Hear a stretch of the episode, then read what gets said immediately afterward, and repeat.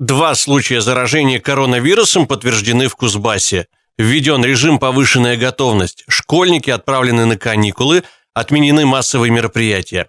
У некоторых возникла паника, переходящая в истерию. Именно поэтому и было решено записать этот подкаст. Подкаст «Мойте руки». Привет, я Андрей Титов. Спустя несколько дней после того, как официально подтверждены больные коронавирусом COVID-19 в Кузбассе, в действие приведены первые меры. Теперь нам предстоит существовать в новых и необычных для себя условиях.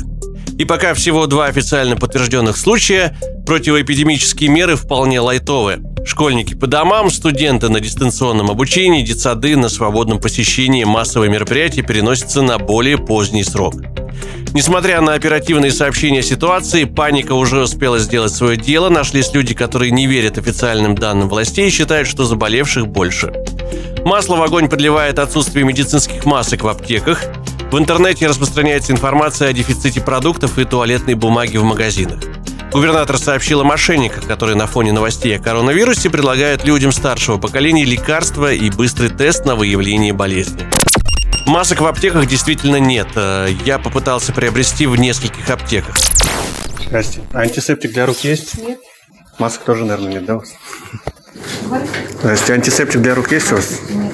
Масок тоже нет, да? Здрасте. А маски есть? Нет. Нет. Антисептик дайте какой-нибудь, витамин С. Этот шипучий какой-нибудь. Септик остался один. Да ладно. Последний. Витамин С такой шипучки. Да. Составляется тоже быть, Все, закрывайтесь теперь. На самом деле маска не может защитить вас от вируса на 100%. У вас остаются открытыми глаза, маски неплотно прилегают к носу и рту, и их не очень удобно носить. Но маски рекомендуют носить пациентам, которые кашляя и чихая могут распространять вирусы или бактерии, сообщает «Медуза». Что касается дефицита продуктов, э, накануне побывал в ленте, никаких изменений по ассортименту не заметил, да и в интернете пишут, что ажиотаж продуктовых гораздо меньше, чем, например, перед новогодними праздниками. Телеграм-канал «Бузатеры и Воронье» опубликовал некоторые данные о первых зараженных в Кузбассе. Мол, до карантина они нарушали режим самоизоляции. Напомню, заболевшие вернулись из Европы и свободно общались с другими жителями. Однако эти данные были опровергнуты заместителем руководителя Роспотребнадзора.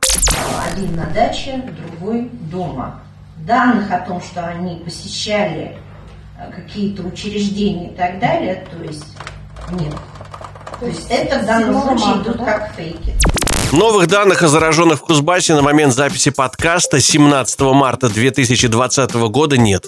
Однако в России уже подтверждены 114 заболевших. Сообщается, что 9 вылечились. Всего в мире болеют 181 532 человек. Умерли 7126, вылечились 78 089.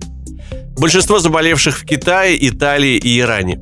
По всему миру отменяются массовые мероприятия. Первый канал снимает все передачи с отсутствием зрителей. В Москве до 10 апреля запретили собрание людей в количестве больше 50. Дальше, даже в кино продают э, не более 50 билетов на один сеанс. В Новокузнецке отменен фестиваль джаза старой крепости, в Шерегеше фестиваль грелка. Э, огромное количество мероприятий срывается. Об этом сообщают организаторы мероприятий э, в Кузбассе. До конца марта намечено проведение конкурса «Миссис Кузбасс» в Новокузнецке. Организаторы не информировали об отмене мероприятия. Для профилактики коронавируса чаще мойте руки не менее 20 секунд. Взрослые, особенно старше 50 лет, особо подвержены влиянию вируса.